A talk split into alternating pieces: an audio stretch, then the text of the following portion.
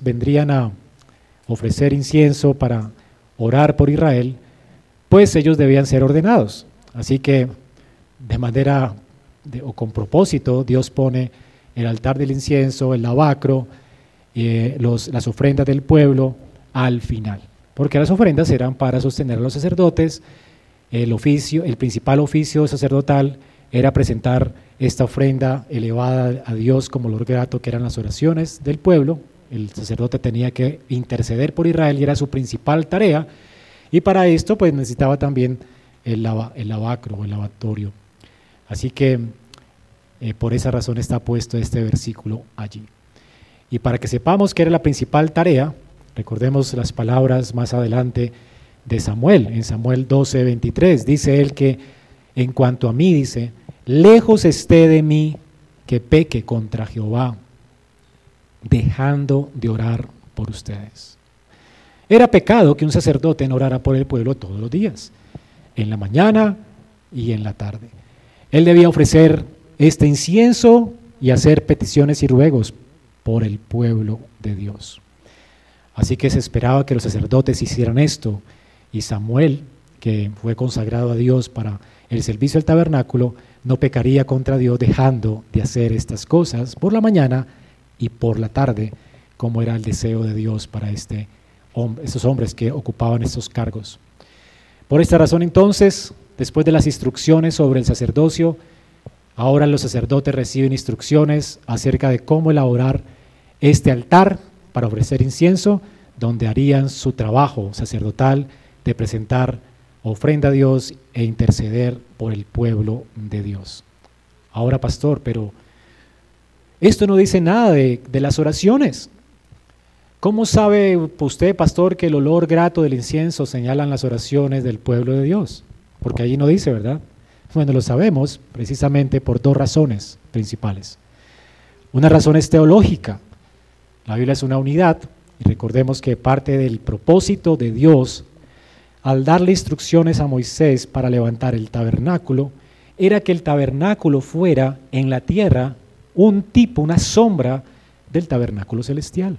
O que Dios tiene un tabernáculo celestial, un lugar donde Él mora, donde de hecho Moisés estuvo allí por 40 días viendo esto, y según el modelo del cielo, se debía levantar una carpa según el modelo que Moisés vio en el cielo. Así que el tabernáculo era una sombra de las cosas celestiales. Por eso el autor de Hebreos, en Hebreos 8, nos dice que de hecho Jesucristo hoy es ministro del tabernáculo verdadero.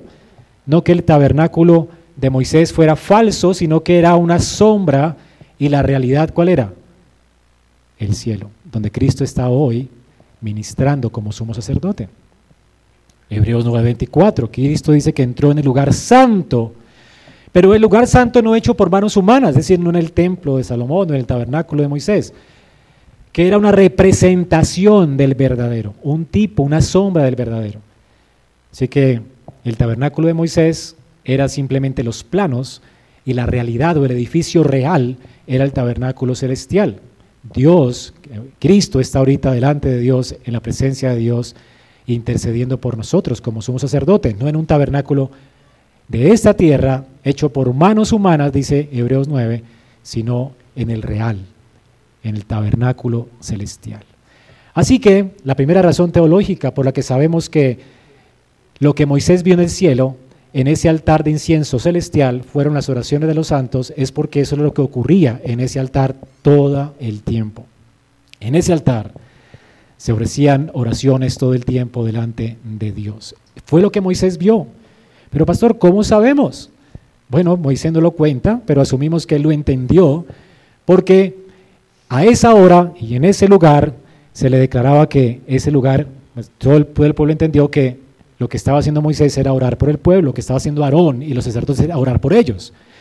Y sabemos que lo que Moisés vio fue eso porque más adelante Juan, cuando ve el cielo abierto en Apocalipsis 5.8, él ve esto. Dice Apocalipsis 5.8. Cuando tomó el libro, los cuatro seres vivientes, esta es la visión de Juan, y los 24 ancianos en esta visión, se postraron delante del Cordero. Cada uno tenía un arpa y copas de oro llenas de incienso, que son las oraciones de los santos. ¿Qué vio Juan? El incienso que son las oraciones de los santos. Incienso y oraciones son lo mismo. ¿Ok? O sea que para Juan era claro en la visión que el incienso eran las oraciones. Igual que para Moisés, Moisés vio lo mismo que vio Juan. Y por eso Moisés entendió, no tenía que dar Dios mucha explicación sobre el altar. Luego, en Apocalipsis 8.3 tenemos otra de las visiones de Juan. ¿Qué vio Juan en el cielo? Otro ángel vino y se paró ante el altar. ¿Cuál altar? El altar de oro, del incienso, con un incenciario de oro. Y se le dio mucho incienso. ¿Para qué? Para que lo añadiera a las oraciones de todos los santos sobre el altar de oro que estaba delante del trono. Así que delante del trono de Dios, el delante del trono celestial, hay un altar y hay intercesiones a Dios por Israel, por el pueblo de Dios. ¿Es claro para ustedes esto? Es la razón teológica por la que sabemos que lo que Moisés vio en el cielo, de lo cual el altar es sombra, es que el altar implicaba el deber sacerdotal de venir como mediadores entre Dios y el pueblo para interceder y llevar las oraciones del pueblo a Dios. Este es el motivo por el cual Dios levanta este altar. Moisés y Israel entendieron esto. De hecho, sabemos que entendieron esto porque por la enseñanza de Moisés y seguramente por la tradición tenemos que el salmista en el Salmo 141 sabía que sus oraciones serían respondidas con toda seguridad porque se ofrecía incienso por él en el tabernáculo de reunión a la hora del incienso. Noten lo que dice el salmista en el Salmo 141.2. Sea puesta mi oración delante de ti como incienso. Es decir, que mis oraciones subirán delante de ti como sube el incienso del sacerdote delante de ti. ¿Cuál es la garantía de que mi oración será respondida, Jehová? Porque yo confío, ¿verdad?, en el mediador que tú has puesto. Ese mediador ofrecerá ese incienso y llevará mi oración delante de ti, Señor. Es la confianza del salmista. Como dice el salmista, el alzar de mis manos como la ofrenda de la tarde. ¿Qué ofrenda? La ofrenda del incienso.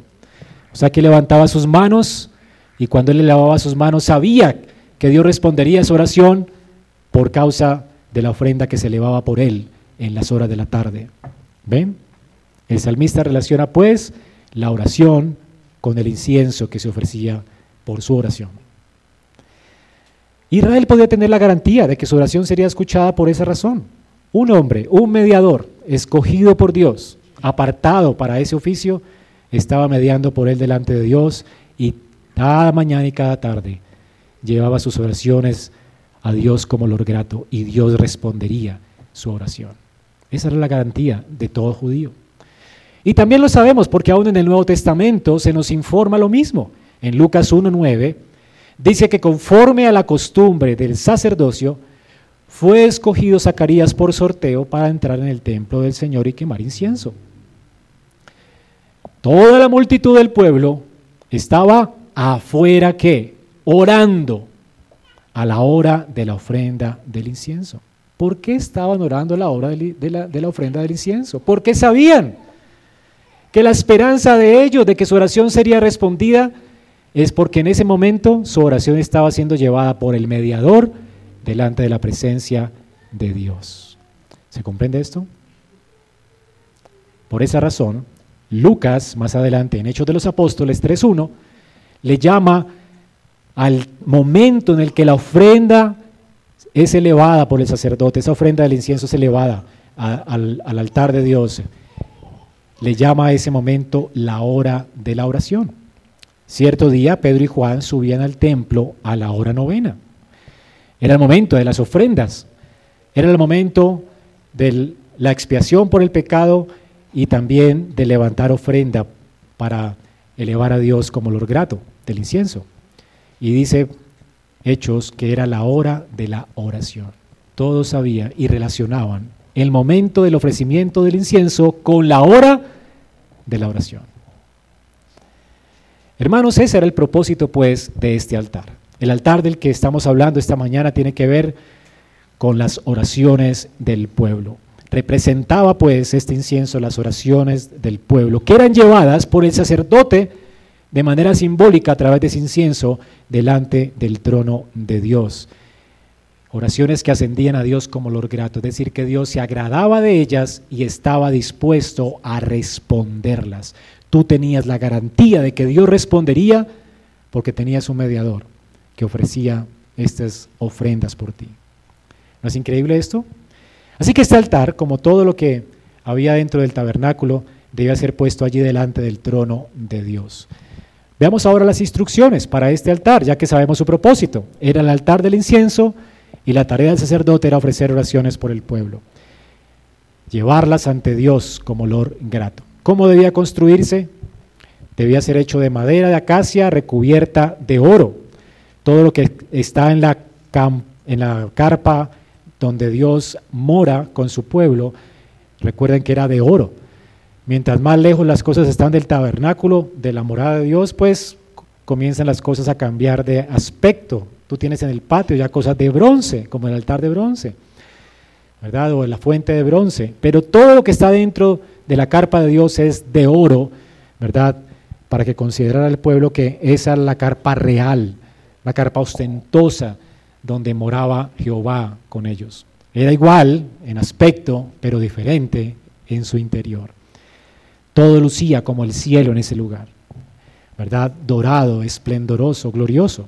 Lo curioso es que aun cuando estaban ellos dentro ministrando, eh, se veía tenuemente la mesa del pan y el altar del incienso por causa de la lámpara que había allí.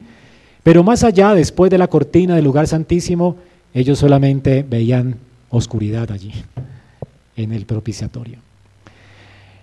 Este era el lugar, pues, donde estaba la mesa esta mesa era pequeña, medía 45 por 45 y 90 de altura. Tenía cuernos, muy importante esto, y una moldura alrededor. Y esto realmente tenía que llevar al judío a pensar en la relación que existía entre esta mesa y el altar de bronce. Recuerden que el altar de bronce tenía cuernos y moldura. Se parecían mucho en su aspecto, era casi igual. Eran como un prototipo del altar de bronce, solo que era de oro, pero más pequeño. El otro era grande, donde se echaban parte de animales allí para ser consumidos por fuego. En el otro solo se podían echar las especias aromáticas que Dios estableció para que subieran delante de él como olor grato. Pero el aspecto era parecido. Es decir, que Israel tenía que asociar estas dos cosas y veremos la asociación que existe más adelante, pero el punto es que se parecían. ¿Ok? Y por último tenía también argollas para ser transportado, como todo lo que había dentro de la carpa del Señor. Todo tenía argollas para ser transportado por palos de madera que también estaban recubiertos de oro. ¿Dónde tenía que ser puesto? En el lugar santo.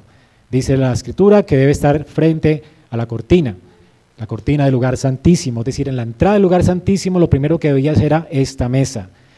Esta mesa estaba, en cierto sentido, delante del propiciatorio donde estaba el arca del pacto. El arca del pacto era el lugar del trono de Dios en medio de Israel.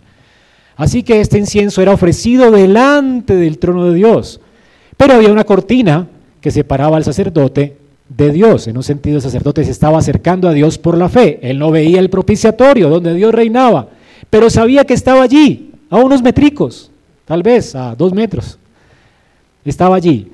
Y el humo estaba siendo llevado ¿verdad? a la presencia misma del trono de Dios. Así que él estaba oficiando delante del trono de Dios. Por esa razón se decía que esa mesa pertenecía al lugar santísimo, pero estaba en el lugar santo, porque cada día tenía que ir el sacerdote a hacer esto. Y recuerde que el lugar santísimo no entraban los sacerdotes, sino solamente el sumo sacerdote cada año a ofrecerla el día de la expiación, una expiación por el pecado del pueblo, y de hecho tenía que rociar, dice allí el texto, con sangre los cuernos de ese altar para que se quitara toda profanación, porque era tocado por manos que no eran santas. ¿Ok?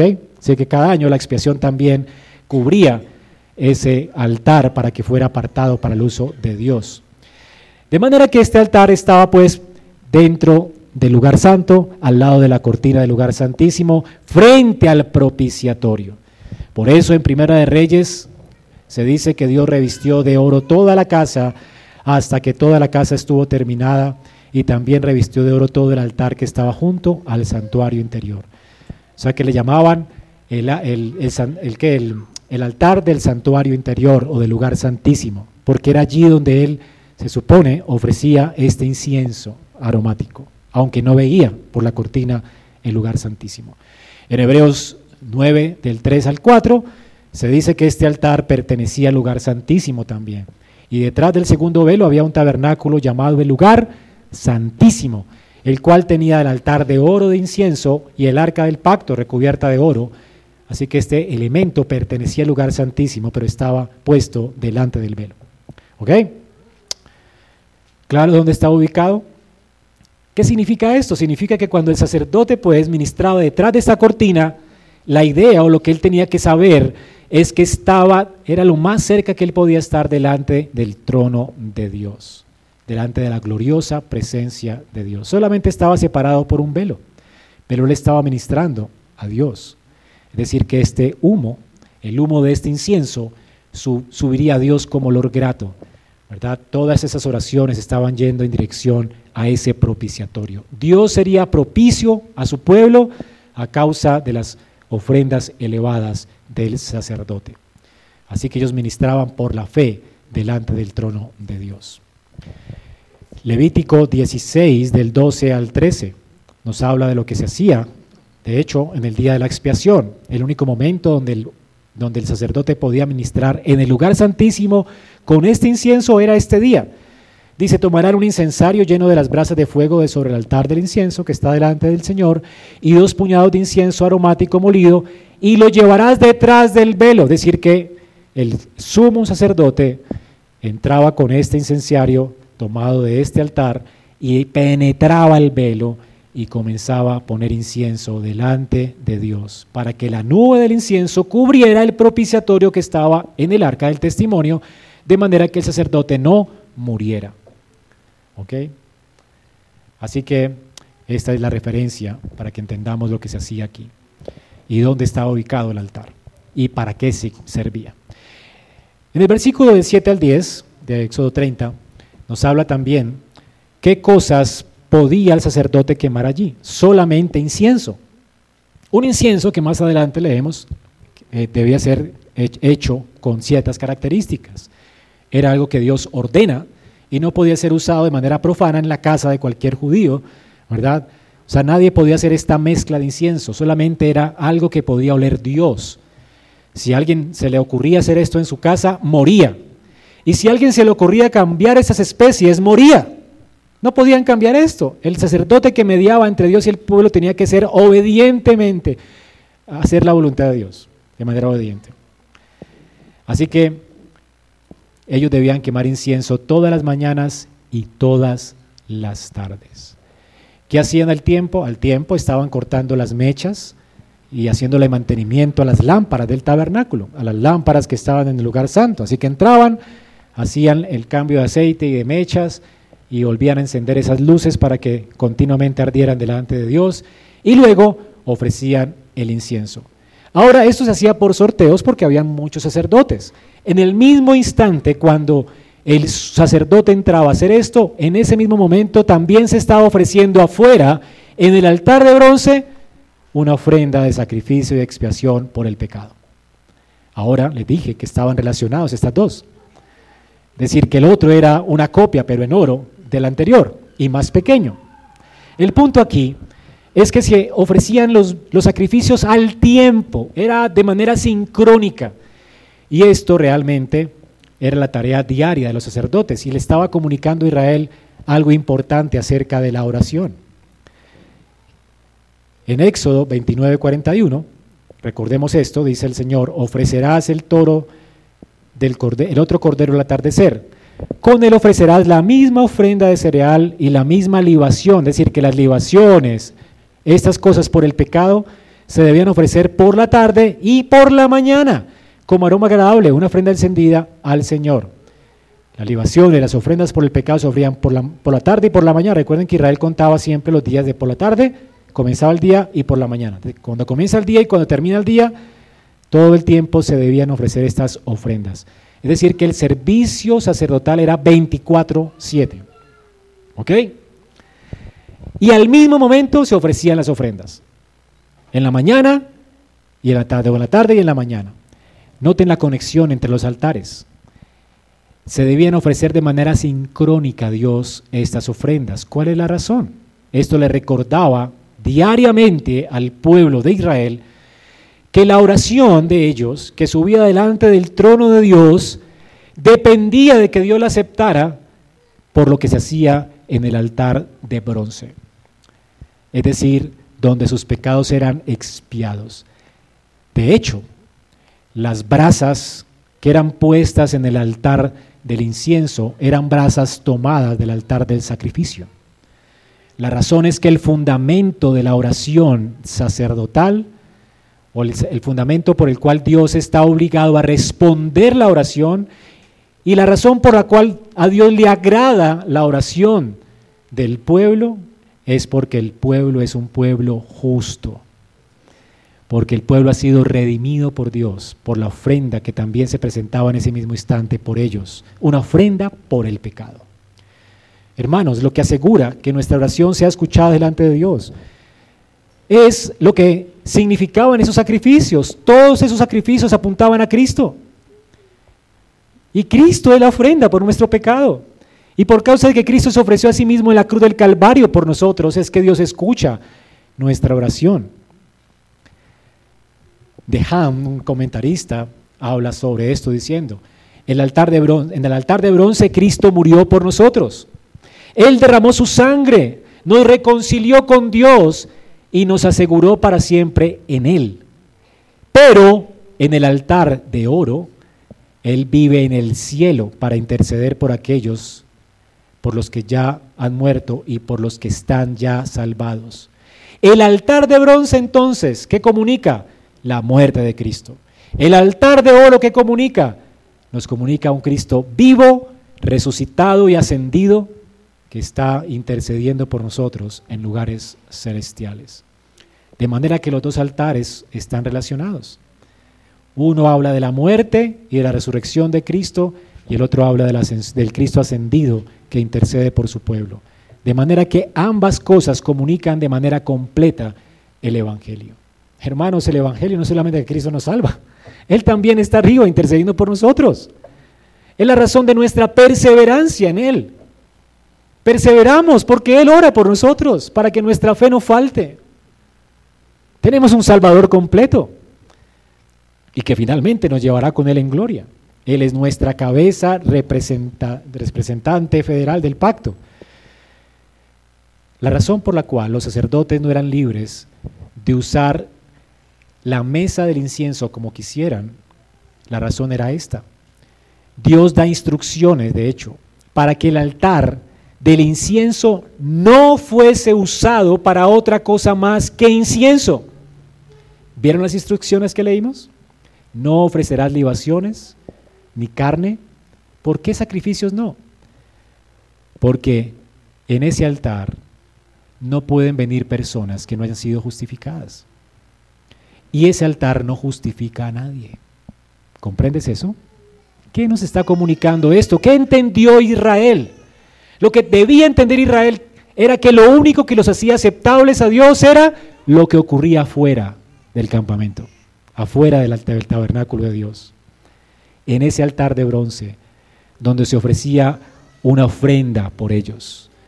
Era la expiación del Cordero de Dios, lo que quitaba el pecado de Israel y lo que quita el pecado del mundo.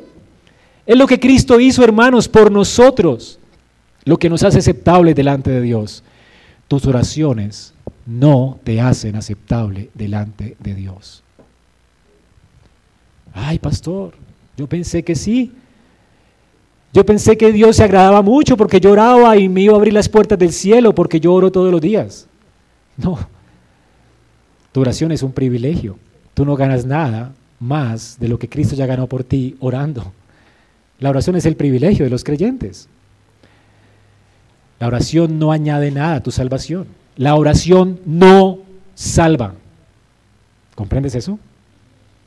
La oración no salva.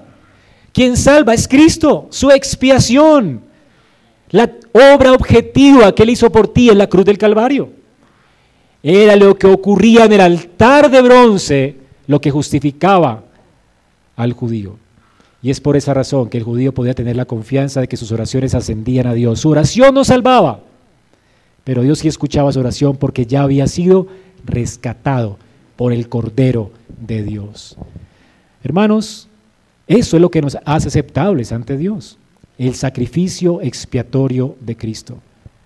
Cristo fue un sacerdote obediente hasta la muerte y muerte de cruz. Nunca pecó. Nació de una virgen sin relación con el pecado. Murió en la cruenta cruz, llevando la maldición que merecíamos. Y luego resucitó de los muertos y ascendió al cielo para presentarnos limpios y sin mancha delante de Dios. Todo lo que ocurría en el altar de bronce implicaba esto, implicaba la muerte de Cristo, tipificaba al Cristo que moriría por el pecado y luego al Cristo que ascendería como olor grato a Dios, que nos presentaría como santos delante de Dios. Y es por cuanto somos santos delante de Dios que Dios escucha nuestra oración.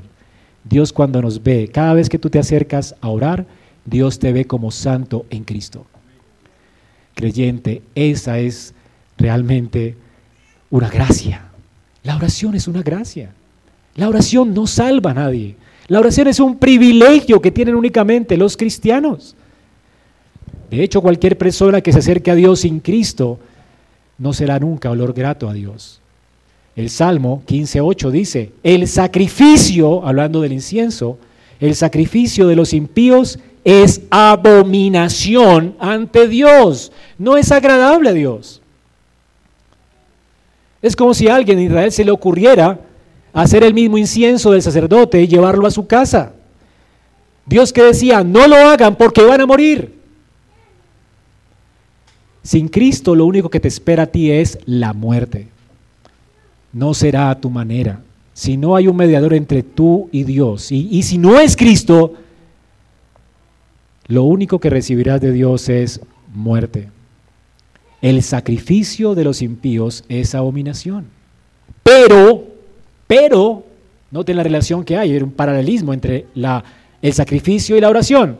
Proverbios 15.8 pero la oración de los rectos es su deleite, o la oración de los justos. Dios se deleita en la oración de los justos. ¿Quiénes son los justos? Los que están escondidos en Cristo por la fe. Para el tiempo de Proverbios eran aquellos que miraban hacia Cristo, hacia adelante, hacia aquel que habría de venir. Para el día de hoy es para el que está mirando aquel que ya vino. Si tú no has confiado en Cristo, tu oración es abominación a Dios. Dios no escucha tu oración.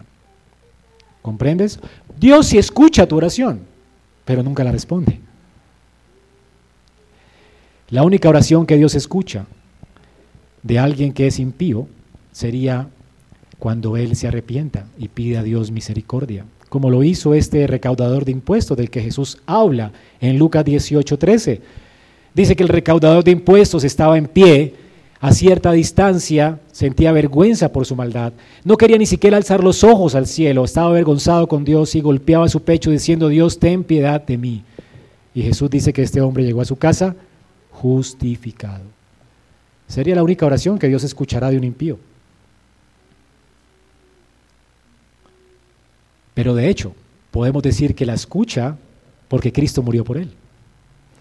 Porque no podemos hablar de la oración sin el sacrificio de Cristo por su pueblo, es decir, un sacrificio que fue únicamente por aquellos que el Padre le dio, o lo que llamamos en teología, la justificación por la fe solamente es para aquellos que Dios escogió. Cristo murió en la cruz solamente por su pueblo. Imposible hablar de la oración y no hablar de esto. El Señor dice, no oro por el mundo, oro por los que tú me diste. La oración de intercesión de Cristo es por los que el Padre le dio. Así que el hombre recaudador de impuestos oraría así porque Cristo murió por él. Cristo fue a la cruz por él y la, y la razón de que Dios escuche su oración fue porque este es un hombre a quien Cristo justificó en la cruz del Calvario. Así que es Cristo quien hace la tarea para que nosotros seamos escuchados el día de nuestra salvación. Se lo repito, es Cristo quien hace la obra para que cualquiera de nosotros que haya sido impío haya sido escuchado el día de la salvación. es por Cristo, no es por la oración. Y esto me lleva a considerar a manera de aplicación algo que estuvo de moda el siglo pasado, ¿verdad? Y todavía es muy popular en la iglesia, la oración del pecador. Hay cierto tipo de gente que profesa y aún reparte folletico de que si tú haces una oración del pecador, tú eres salvo. Hermano, la oración no te salva. Si tú estás engañado por estas cosas y piensas que ya eres salvo porque hiciste una oración, pues estás bajo la ira de Dios. Muchas personas, a causa de esos folleticos que se entregaban, no sé si se entregan todavía, se han convertido dos veces en más hijos del infierno. Entonces yo me encontraba evangelizando personas y dicen, no, yo ya soy salvo. Yo un día alguien me hizo hacer una oración, hizo una oración y ya Dios me salvó. ¿Tú eres salvo por una oración? ¿O estás bajo la ira de Dios? Tu única esperanza es Cristo. La salvación es por la fe en la obra expiatoria de Cristo, no porque hagas una oración. Hacer una oración no te va a salvar a ti, es tu confianza en Cristo. Es Cristo el Salvador. Es Cristo el que salva. Él es el Cordero de Dios que quita el pecado del mundo. No hay una obra que tú le puedas aportar a la obra de Cristo, ni tu oración. Aunque derrames muchas lágrimas, eso no va a abonar a lo que Cristo ya hizo por ti en la cruz del Calvario. Nada te puede salvar aparte de nuestro sustituto. La salvación es 100% obra de Cristo. La oración, pues, es el privilegio de los redimidos. Dios en su gracia nos ha dado este medio para proveernos todas las cosas que necesitamos para la vida y la piedad. Dios en su gracia nos ha dado este medio para que nosotros participemos de su plan en este mundo a través de la oración. Santiago 4.2 dice, ustedes codician, no tienen y por eso cometen homicidio. Son envidiosos y no pueden obtener, por eso combaten y hacen guerra. Y no tienen porque no piden. Dios, en su infinita gracia, ha querido que no tengamos nada si no pedimos. Juan 15, El Señor dice, si permanecen en mí y mis palabras permanecen en ustedes, pidan lo que quieran y les será hecho. ¿Cuál es la razón? Él es la razón. Su sacrificio todo el que permanece en mí, si tu fe está en Él, puesta en Él, en su sacrificio vicario, si descansas en su bondad, en su misericordia, en lo que Él hizo en la cruz por ti, en ese gran y glorioso intercambio, puedes estar seguro de que todo lo que pidas al Padre en oración, tú lo vas a recibir. Todo lo que pidas en oración creyendo, lo recibiréis. Por Cristo.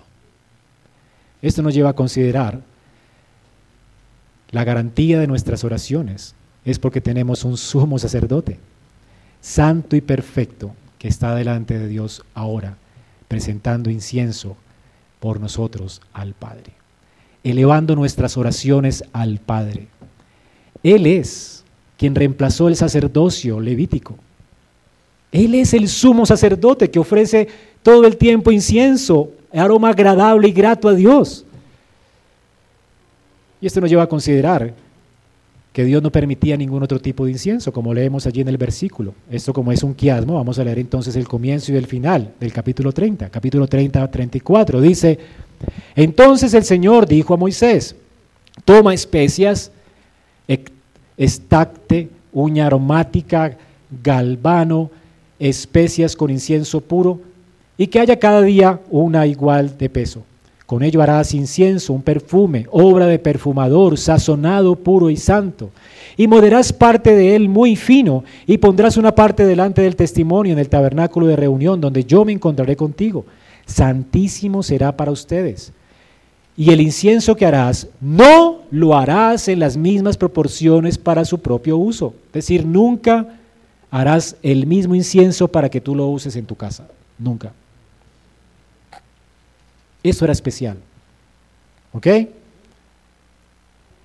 ¿Y qué sigue diciendo? Peserá santo, es exclusivo para Dios. Solamente el que Dios recibe es el que Él ha provisto. Cualquiera que haga incienso como este para usarlo como perfume, será cortado entre el pueblo.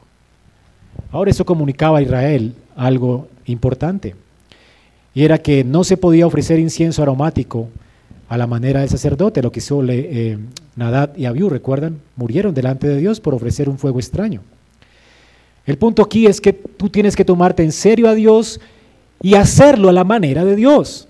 Así que Dios se tomará en serio esto. Era solo, el, el, sacrificio solo se ofrecía solamente a Dios, era algo sagrado para Dios y no podía usarse para otro fin. ¿Ok? De esta manera Dios estaba enseñándole a Israel por lo menos dos cosas. La primera es que su oración tenía garantía de ser escuchada porque era ofrecida por un sacerdote obediente a Dios, que andaba en el temor de Dios, que hacía las cosas a la manera de Dios. Es decir, si tú estabas orando el día en que Nadabio presentó ofrenda, entonces tú oraste, ¿verdad? Y Nadabio entró con el incenciario y le echaron una especie de más, hicieron algo que Dios no ordenó. ¿Tú no tuviste garantía ese día de que tu oración fue sería respondida por Dios? Esa oración tuya nunca llegó a Dios. ¿Por qué? Porque tu mediador falló. ¿Tú comprendes eso? Falló el mediador, te fregaste. ¿Notas esto? Murió. Y si tú, él murió, tú estás en problemas con Dios. Tus oraciones no son respondidas delante de Dios. ¿Ves? La única esperanza era un mediador perfecto. Hermanos, y podemos saltar de alegría en esta mañana, porque ya lo tenemos.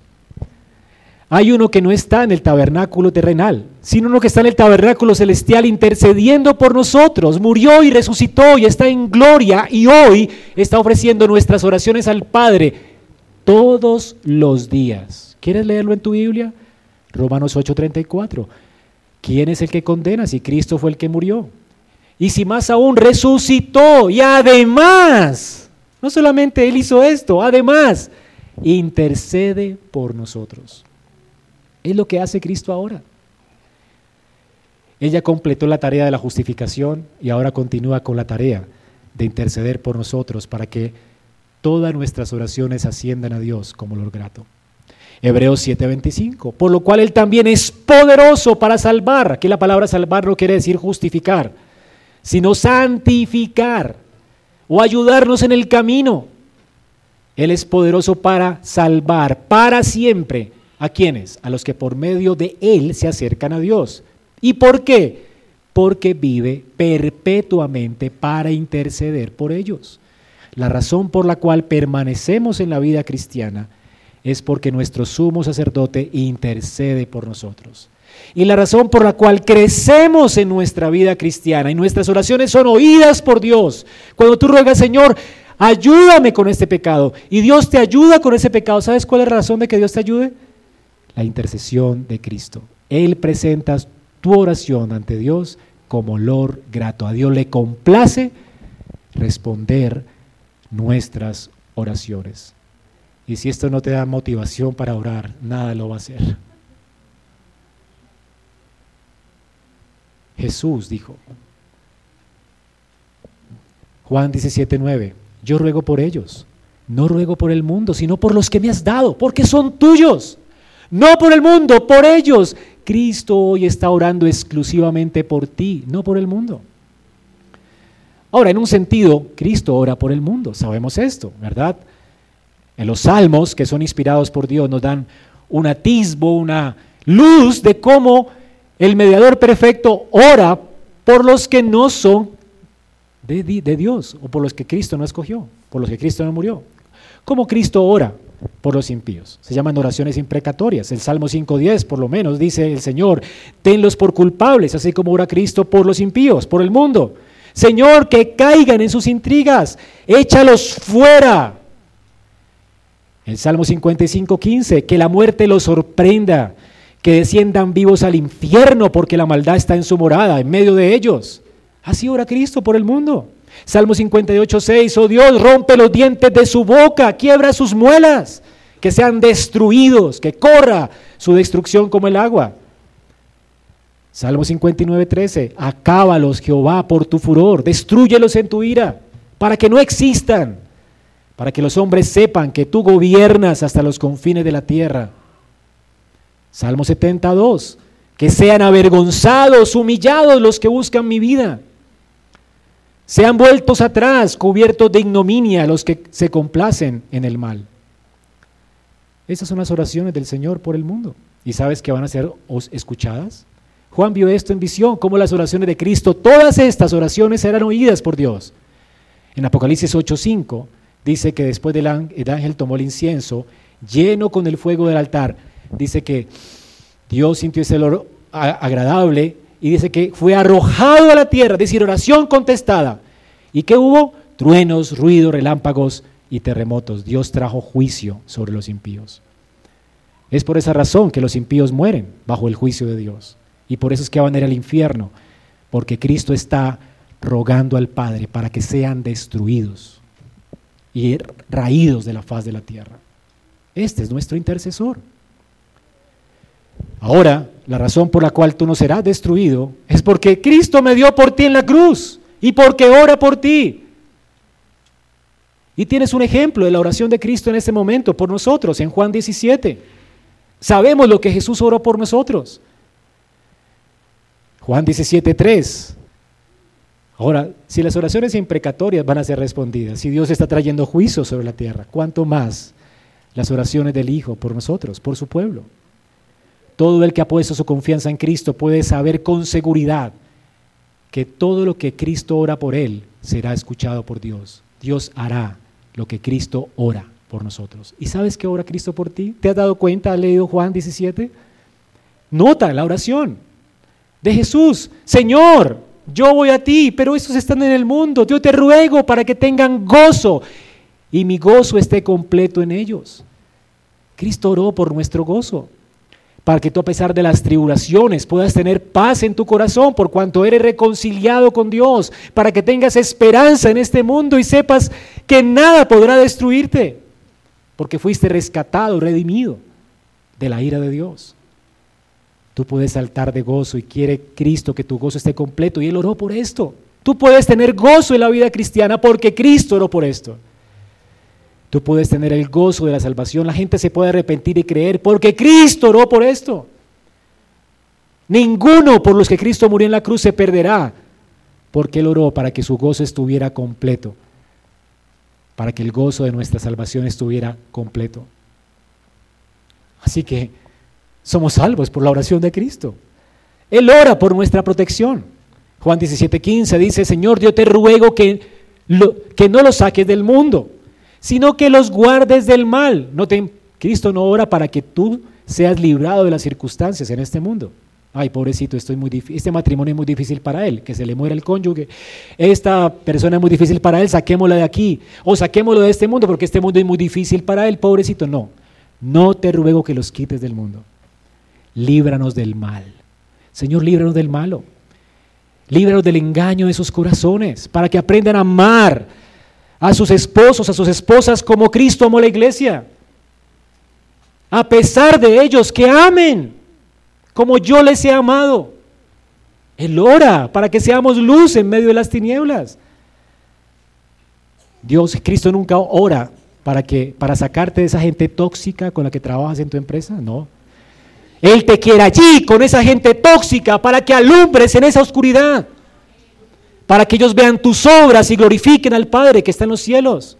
Para que seas distinto. Él ora para que permanezcas como verdadero creyente en el lugar donde te ha puesto, en tu escuela, en tu trabajo. Él está orando por esto. Y tú puedes vivir como cristiano en medio de las tinieblas y gozarte en medio de este mundo, porque Cristo ora por ti. También oró por nuestra santificación. Él no quiere, él no quiere sacarte del mundo, pero tampoco quiere que seas como el mundo. ¿Cómo ser luz con la gente tóxica y cómo no ser tú parte de esa gente tóxica? Bueno, el Señor oró también por esto. Señor, santifícalos en tu verdad, tu palabra es verdad. Y esto implica que Cristo quiere que todos los días tomes tu Biblia para que tú seas limpio. Él no va a limpiarte a expensas de la Biblia. Él espera que tú cumplas tu responsabilidad. Dios quiere limpiarte. Cristo quiere hacerlo. Él está orando por esto. Pero necesitas tu Biblia todos los días. exponerte a ella. Santifícalos en tu verdad, tu palabra es verdad. ¿Tú crees que Cristo no, no va a ser escuchado por el Padre? Claro que sí. El Padre se deleita en escucharlo y Dios te va a limpiar si todos los días tomas tu Biblia y oras. A nosotros nos gusta la magia, ¿verdad? Y los avivamientos y estas cosas, que esta semana está de moda los avivamientos, de nuevo, otra vez se pusieron de moda. Hermanos, Dios puede avivar tu corazón cada día. Si tan solo tomas tu Biblia cada día, porque el Hijo está orando por esto. ¿Y tú crees que Él no va a responder la oración del Hijo? ¿Quieres una vida avivada? Busca al Señor en tanto pueda ser hallado. Arrepiéntete de tu orgullo. Busca su consejo. También el Señor ora para que la iglesia haya unidad. Es posible que hayan iglesias que se aferren a la doctrina apostólica porque Cristo oró por esto. Cristo oró por nosotros, hermanos. No ruego por esto solamente, sino por los que han de creer en mí por la palabra de los apóstoles, para que todos sean uno Qué increíble que Dios oró por la unidad de la iglesia, para que seamos uno con los apóstoles y no nos desviemos y comencemos a seguir falsos apóstoles, ¿verdad? Modernos. Hermanos, si hoy tenemos un apóstol en esta iglesia es porque Cristo está orando por nosotros, para que en esta iglesia no nos falte la fe y seamos uno con los apóstoles y uno con las iglesias que de corazón sincero siguen a Cristo. Es la razón por la cual no nos desviamos. La intercesión de Cristo. De manera, hermanos, que vivimos y crecemos en gracia solo porque Cristo intercede por nosotros. Él es poderoso para salvar nuestra vida porque perpetuamente intercede por nosotros. Y la segunda cosa que Israel debía retener con este incienso es que ellos no podían elevar plegarias sino a la manera de Dios. Si el incienso representa sus oraciones, y si el incienso tenía una mezcla que Dios determinó que sea puesta allí, quiere decir que no podemos orar o que las oraciones nuestras serán escuchadas si oramos a la manera de Dios. ¿Y cómo podemos saberlo? Bueno, el Espíritu Santo es el que se ha comprometido a ayudarnos por medio de la palabra. Romanos 8:26 dice que de la misma manera también el Espíritu nos ayuda porque somos débiles, no sabemos ni cómo orar. No sabemos orar como debiéramos, pero el Espíritu nos ayuda. Y Él intercede por nosotros. ¿Y cómo lo hace? A través de la escritura. Has leído los salmos. El Espíritu de Dios inspiró a estos hombres para que tú sepas orar. Lee a través de los salmos. El Espíritu Santo inspiró a las oraciones de Pablo para que aprendas a orar. Ora como Pablo. Estas son las oraciones que al Padre le agrada escuchar y las que le complace aceptar y, la, que quiere realmente bendecir. ¿Quieres que Dios responda a tus oraciones? Lee tu Biblia y mira cómo leen los santos de Dios, porque es así como el Espíritu Santo nos ayuda. Él ha intercedido por nosotros a través de los profetas. Son las intercesiones de David, lo que nos enseña, porque Él es un hombre llevado por el Espíritu de Dios el Espíritu de Dios clamó a Dios por medio de él, para que tú y yo aprendiéramos cómo arrepentirnos, cómo orar, cómo clamar, cómo interceder. El Espíritu nos ayuda en nuestra debilidad. Tú necesitas tu Biblia. Jesús dice, en verdad te digo que si tienes fe y no dudas, si tú oras conforme a Dios y no dudas, no solamente harás lo de la higuera, dice el Señor, sino te dirás a este monte, quítate y echa al mar, y así sucederá. Todo lo que pida de oración creyendo, ustedes lo van a recibir. Mateo 21, 22. Todo. Todo. Algunas no, todo. ¿Saben qué es todo? ¿Es claro para ustedes qué es todo? Todo lo que pidan según Dios, todo lo recibirán.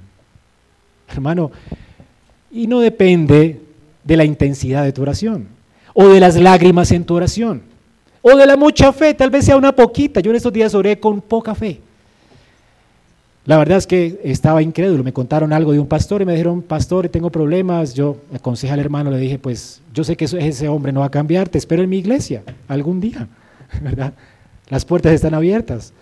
Eso no va a cambiar. Sin embargo, mi poca fe me decía, pues ora por ese pastor. Y oré con el hermano. Hermano, oremos por tu pastor. Habla con él y deja eso en manos de Dios. Y oré, Señor, por favor, humilla a este hombre. Que pueda ser humillado delante de ti. Y que pueda reaccionar y que tu iglesia permanezca fiel en ese lugar. ¿Y sabes qué pasó? El tipo se arrepintió. Me llamó esa semana, hermano, el pastor llorando me llamó, me pidió perdón, se humilló. Bueno, yo no podía creerlo. Pero como tenía que hablar hoy de la oración, para animarlos a ustedes, Dios me hizo ver que aún con mi poquita fe, con una poca esperanza que tenía, Dios puede cambiar al más duro pecador por la oración. ¿Y qué pasa si no hubiera orado? Tal vez el hermano estaría aquí este domingo y habría una iglesia apagada. Pero Dios usó la oración de un vil pecador como yo. Y la razón es que Cristo murió por mí. No yo. El fundamento no está en mí, está en Cristo. Él lleva mis oraciones ante Dios, hermano. Ora. No sé qué más te va a animar a orar. Y puedes orar. Porque Cristo nos enseñó. Allí está el Padre nuestro. Tú puedes orar para que la voluntad de Dios se haga en esta tierra, se haga en tu vida. Puedes orar por tus necesidades básicas, por tu pan diario. Puedes orar para que Dios te proteja del mal, de los deseos de la carne, de la vanagloria de esta vida. Puedes orar para que seas fructífero, como el, como el Señor quiere que seas fructífero. Él quiere que llevas fruto. Ora por fruto. Ora por paz. Ora para que Dios te dé sabiduría para hablar como conviene. Ora para que Dios te dé valor para hablar cuando tienes que hablar y es incómodo. Ora para que Dios te ayude a ser esposo y padre. Hermanos que van a traer, a Jan ahora, oren para que el Señor bendiga su crianza y tenga ese efecto que Dios prometió que tendría si somos fieles en la crianza de nuestros hijos, que cuando fueren grandes no se olvidarán del Señor. El Señor ha introducido a nuestros hijos en pacto. Aférrense a sus promesas y oren a Dios por ellos, para que no se desvíen del pacto y honren el pacto de Dios con ellos. Hermanos, separados de Cristo nada podemos hacer. Somos completamente inútiles en esta iglesia si no oramos. ¿Tienes quejas de tu casa? Ora. ¿Tienes quejas por tu esposo? Ora por él. ¿Tienes quejas por tu esposa? Ora a Dios. Tal vez no para que la cambie o la cambies, podría ser, sonar muy orgulloso, ¿verdad? Porque a veces queremos orar para que mi esposo cambie, mi esposa cambie, porque queremos más tranquilidad para nuestra vida. Y eso no es un buen propósito en la oración. Dios quiere que tus propósitos en la oración sean santos, buenos y justos. Tal vez, tal vez ore para que el pecado de tu esposa o de tu esposo sea un motivo para que tú muestres gracia. Y en lugar de devolver con la misma moneda, sepas amarlo como Cristo te amó a ti. Y sepas morir a ti y a tu orgullo. Ora a Dios, ora. Dios va a escuchar tu oración. No ores para que tu esposa se muera o para que tu enemigo se muera. Ora para que Dios transforme tu corazón y aprendas a amar a esa persona como Cristo amó. Dios nos llamó a amar a nuestros enemigos. ¿Quién es tu enemigo? Ora para que Dios transforme tu corazón y te haga más amoroso. Para que así como Dios, tú emules su carácter. Él hace salir su sol sobre buenos y malos. ¿Qué de ti? ¿Orarás hoy por eso? Dios no quiere sacarte del mundo, ni quitarte los problemas, sino que en medio de los problemas tú alumbres, que tú huelas mejor para su gloria. Y esto es posible porque Cristo intercede por ti y es posible si tú oras. Recuerda, no tendrás nada si no pides. Y si tú eres incrédulo en esta mañana, solamente una cosa más. No te preguntes, ¿será que Cristo murió por mí?